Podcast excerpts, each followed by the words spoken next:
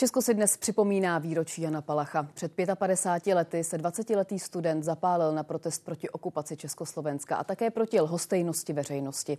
Jeho památku uctili na různých místech politici, členové akademické obce i veřejnost. Chci vyzdvihnout to, to, co pro mě eh, odkaz Jana Palacha znamená. A to je to, že ten čin eh, vykonal z lásky k lidem a z lásky ke svobodě. A, a to je, myslím, to, co pro tu dnešní společnost eh, by mělo promlouvat. Je tu programový ředitel knihovny Václava Havla, pan Jáchym Topol. Dobrý večer. Dobrý večer. Je tu také historik z Ústavu pro studium totalitních režimů a ředitel Muzea paměti 20. století, pan Petr Blažek. Dobrý večer. Dobrý večer. A na dálku zdravíme bývalého předsedu Senátu Přemysla Sobotku. Vítejte, dobrý, dobrý večer. večer. Pane Blašku, ehm, moji kolegové se dnes během vysílání ČT24 bavili s přáteli Jana Palacha, s jeho spolužáky. Jaký byl podle vás? Když se rozhodl zapálit se proti rezignaci československé společnosti zhruba pět měsíců po okupaci, tak mu bylo necelých 21 let. Nebyl to tedy člověk, který by měl za sebou dlouhý život, ale všichni eh, spolužáci, ať už ze základní nebo střední nebo vysoké školy, říkají, že to byl člověk, který měl eh, velkou citlivost vůči nespravedlnostem. Eh, v tom vlastně spatřují, bych řekl, taky takový charakter, který ho potom vedl k tomu jeho protestu. Měl velký zájem o historii, ale třeba také o chemii, miloval zbraně mimochodem. Byl to člověk, který měl rád i na základní škole třeba výbušniny, takže nebyl to eh, nějaký úplně tichý, skromný člověk, který by eh, se eh, stranil ostatních dětí. Naopak řekl bych, že se zapojoval do nejrůznějších takových klučičích alotrí, jak říkali ty jeho spolužáci. A proč byl ten jeho příběh pro historiky tak dlouhou dobu neuchopitelný? Myslím si, že mm, to bylo jednak tím, že eh, spolužáci, zejména z té vysoké školy ekonomické, v podstatě jako příliš nemluvili o tom, co s ním zažili po roce 1968 po srpnu. Eh, mám na mysli třeba to, že eh, měl k dispozici zbraň. Ty dva spolužáci, kteří tu zbraň viděli a mluvili o tom s ním, že uvažuje že bude tedy eh, bojovat s tou zbraní v ruce, tak měli pocit, že by z něho udělali teroristu. Myslím si, že do roku 89 měl i sami strach. Nemluvil o tom ani bratr Jiří Palách, který uh, tu zbraň našel a dal mamince, která ji zlikvidovala, byl to tatínkův revolver. A zároveň si myslím, že zase někteří nemluvili o tom, že například napsal dopis, ve kterém navrhoval obsadit československý rozhlas budovu na Vinohradské třídě a vysílat výzvu ke generální stávce. Teprve postupně vlastně se tedy ukázalo, že to nebyl nějaký blesk čistého nebe, to, to co udělal, ale že eh, ta radikalizace jeho nastala se srpnem 68 a postupně asi ta jeho frustrace stoupala, hledal různé formy, eh, jakým způsobem by zvrátil ten běh věcí a nakonec se rozhodl k tomu, co zná z Jižního Větnamu. Hmm. Pane Topole, vy jste byl malý, když se Jan Palach upálil. Pamatujete si z té doby něco, nebo spíš to bylo o vyprávění z úst tatínka?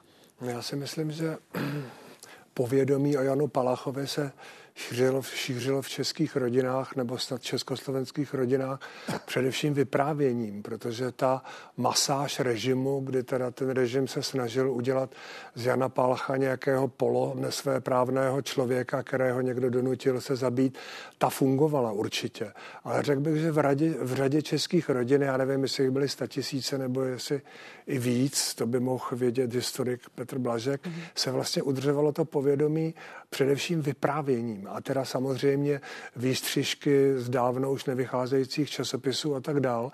A já jako ten malinkatý kluk jsem vlastně od rodičů měl taková, takové dva úhle pohledu. Tatínek, který byl dramatik, který velice rád miloval barvitost světa a vyprávění, ten donesl z Václavského náměstí jakousi stuhu, která u nás vesela v bytě a když mluvil o Janu Palachovi, tak mluvil o něm téměř se slzami v očích a jako o úžasném člověku. maminka, která teda velice oceňovala, že vlastně ten jeho čin byl proti okupaci, tedy proti Rusům, tak ta nás zase jako kluky držela v takovém jako odstupu. A já si myslím, že nerad bych mluvil nějak cynicky nebo příliš komediálně, že nechtěla, aby z kluků vyrostli mučedníci. A já se vlastně dozvídám až teď, že Jan Palach mm, byl člověk, který měl vztah ke zbraním. A nikdo z nás neviděl do jeho hlavy, ale fascinuje mě právě to jeho rozhodnutí, že on tedy zřejmě ucítil, že kdyby vystoupil se zbraní, tak by byl tak ojedinělý a tak velice snadno zničitelný, že teda zvolil tenhle ten způsob oběti, sebeobětování, který skutečně ve mně i jako v tom dítěti nebo i mladým klukovi vyvolával dodnes mě z toho mrazí. Hmm. To je naprosto neobvyklý způsob sebeupálení. Já bych řekl nečeský, až dokonce neevropský. Dodnes je to věc, kterou nedokážeme úplně nahlédnout, myslím. Pane Sobotko, a vy máte vzpomínky na leden 69 jaké? Uh, já bych chtěl strašně jako první větu říct, že děkuju České televizi, že tuto vzpomínku na, na Jana Palacha a na jeho tragickou smrt, která byla výzvou, obrovskou výzvou, ale bohužel už národ v té době byl zdevastovaný a už eh, utekl do svého soukromí, tak pro mě eh, ta oběť je, je nesmírně, nesmírně dramatická a eh, s hlubokou úctou k tomu rozhodnutí Jana Palacha. Já jsem v Senátu měl kolegyni doktorku Mozerovou, a ta v té době pracovala na Vinohradech v nemocnici a tam právě byl Jan Palach dovezen eh, s těmi obrovskými popáleninami a za pár dní zemřel. Eh, myslím si, že eh, si mnoho lidí uvědomilo, co Jan Palach udělal, že obětoval vlastní život touto krutou, krutým, tímto krutým způsobem a, a já bych chtěl říct, nikoho nevyzývám, ale všichni by si měli uvědomit, co ho k tomu dohnalo, že to bylo eh, v podstatě hrůzný zážitek po okupaci eh, v roce 68 eh, srpnu a následná normalizace a, a, a všechno v podstatě z jeho, z jeho kroků směřovalo k tomu, lidi probuďte se, přestaňte být dlhostejní, ale bohužel trvalo to víc než 20 let, než se eh, v této zemi eh, zvedl odpor natolik, že, že padl komunistický režim, který eh, nesvobodu vydával za normu a nedemokracii vydával za něco, co patří ke způsobu života. Já osobně to odmítám a jsem rád, že dneska se mnoho lidí po celé republice přidalo k těm v podstatě vzpomínkovým akcím a, a i já v Liberci jsem šel zapálit svíčku eh, k našemu památníku eh, roku 68, kdy jsem si já osobně zažil válečnou chirurgii a to jsem byl tři týdenní chirurg a opravdu jsem o té chirurgii moc nevěděl. Takže zážitek na celý život a byl bych rád, kdyby všichni mladí, ale i střední kteří touží potom, aby se sem vrátila opět ta hrůza komunistického režimu a, a vliv Ruska, aby se spamatovali a řekli si, tohle opravdu ne. Demokracie je křehká, má mnoho chyb, ale v daném okamžiku je to nejlepší způsob, jak žít. Takže pro mě Jan Palach, ale i další hoši, kteří se upálili, jsou symbolem toho, že mladí vždycky vedli určitou touhou se k směrem k demokracii a ke svobodě. Když jste mluvil o té válečné chirurgii, kterou jste zažil, tak jen takové doplnění pro naše diváky. Vy jste totiž v liberecké nemocnici jako chirurg 21. srpna 68 sloužil svoji první směnu. No. Pan, pane Blašku, čin Jana Palacha nabízí různé výklady, filozofické, teologické i morální. Jaký je ten aktuální? Myslím si, že eh, velmi eh, zajímavá aktualizace může být, eh, když si přečteme jeho poslední dopisy, tam vidíme, že žádal zákaz cenzury a zároveň zákaz rozšiřování zpráv, což bylo vlastně taková okupační tiskovina. je to takový paradox, že vlastně na jedné straně říká, jak chci svobodu slova, a na straně druhé, ať teda nevychází nějaký časopis. A to často vlastně vysvětluji, když třeba jsem ve školách, e, že to byl vlastně časopis, který vycházel bez souhlasu vlastně československé vlády a byl plný lží, dehonestací hmm. těch představitelů, kteří se paradoxně snažili i potom v srpnu 1968 tomu sovětskému svazu jít v ústrety a přesto vlastně do ledna 69 ten časopis útočil na Dubčeka, na Černíka, na další lidi a e, myslím si, že ta e, tady ta propojenost té svobody slova s odpovědností, že prostě ta svoboda slova není bezbřehá, že e, jsou to že jsou limity, které souvisí prostě s tím, že nikdo nemá právo rozšiřovat lži, tak, tak, tak, takový, takového typu, spojovat se s okupanty a tak dále, tak to je věc, která je, si myslím, aktuální. A to, co je nadčasové, samozřejmě je to sebeobětování, to je příběh, který si myslím přitahuje lidi po celém světě. Jan Pál, když se podíváte na Wikipedii, tak má asi 57 jazykových verzí ten jeho životopis. Jo. Takže to je vidět, že eh, ten příběh oslovuje lidi dodnes a nakonec vznikají nové a nové pomníky. Dneska jsem byl v Děčíně, kde vznikl nový pomník Janu Palachovi, Janu Zajícovi a myslím si, že stále se vlastně objevují noví lidé, kteří eh, ten příběh eh, pro sebe objevují. Hmm.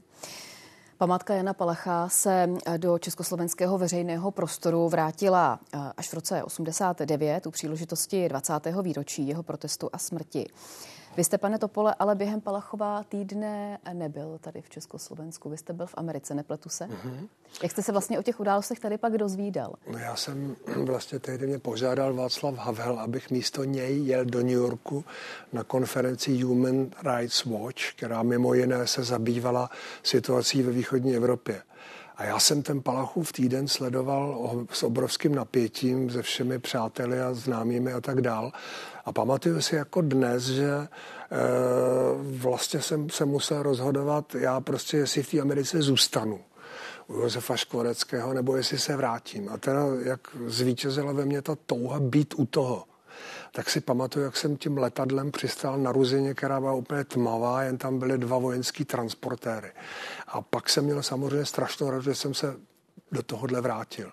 Ale celý ten Palachův týden si myslím je obrovská eh, věc, která svědčí o Palachově jaksi významu. On, když teda to řeknu zase úplně cynicky, byl vlastně velice úspěšný martyr nebo mučedník. Jak tady zmiňoval Petr ve, přes Wikipedii, vidíme, že je skutečně známý, jsou po něm pojmenovány ulice, náměstí, vycházejí knihy, točí se filmy. Ten čin neupadl v zapomenutí. A ten Palachův týden, myslím, bylo takové jako probuzení, probuzení českého národa, kdy teda ve jménu Jana Palacha, který dávno před námi spáchal tu nejvyšší těžko představitelnou oběť, my už se nebudeme bát dostat pár ran pendrekem nebo že nás vyhodí z práce. Je to moje přesvědčení, že tohle to bylo ve vzduchu a lidem pomohlo znovu a znovu jít čelit vlastně těm policajtům. Pane Sobotko, jak čin Jana Palacha promlouvá do dnešní doby? Eh, já myslím, že to ti dva pánové přede mnou vystihli velmi dobře. Eh, myslím si, že eh, bychom na to hlavně neměli zapomenout, protože lidská paměť je krátká a lidé si myslí, že demokracie a svoboda, že o ní není potřeba usilovat. Eh, pro mě ta tragická oběť, kterou udělal Jan Palach, ale i Zajíc a, a ostatní, eh, symbolizuje právě tu touhu po svobodě a že bychom na to nikdy neměli zapomenout a, a znovu se už opakují, ve školách všude by se mělo o tom hovořit a vychovávat děti k tomu, že láska eh, k České republice svobodné, demokratické je tím nejvyšším možným politickým ideálem, který bychom měli, měli dodržet. A, a i to pro mě byl signál po listopadu 89, že jsem vstoupil do politiky a postupně jsem opustil medicínu, protože jsem viděl, že je potřeba přeložit trošku nějakou práci ve prospěch demokracie. Pánové, ještě jedna věc, na níž by mě zajímala vaše odpověď, respektive komentář. Slovenský premiér Robert Fico a dva místopředsedové slovenské sněmovny vzdali před pár dny hold u hrobu československého prezidenta Gustáva Husáka, který byl představitelem té tvrdé linie komunistického režimu, symbolem takzvané normalizace po okupaci. Poslanec Danko dokonce řekl, že z jeho odkazu žijí dnešní generace. O čem svědčí tahle poklona? Můžete začít, pane Topole. Hmm. Já si myslím, že tahle poklona svědčí o skutečně příklonu k nějaké tvrdé línii, v nějakém následování toho, co jsme si mysleli, že už je dávno pryč, dávno pohřbeno, eh, tedy, když to řeknu úplně natvrdo, nějaké bolševické totalitní linie. Pohled historika. Tak pro mě je to skutečně lhaní, eh, protože to zdůvodnění bylo takové, že Robert Fico řekl, že Gustav Husák zabránil represálím, ale eh, v době takzvané normalizace, ale v době takzvané normalizace bylo odsouzeno několik tisíc lidí do vězení. Někteří tam strávili dlouhé roky. Eh, on se stal symbolem celého, celé té epochy. Eh, řekl bych, desítky tisíc, sta tisíce lidí skončili v exilu. Sta tisíce lidí byly vyházených z práce místo velmi schopných lidí nastoupili kariéristi, lidé, kteří často neměli ani žádné pořádné vzdělání a tak dál.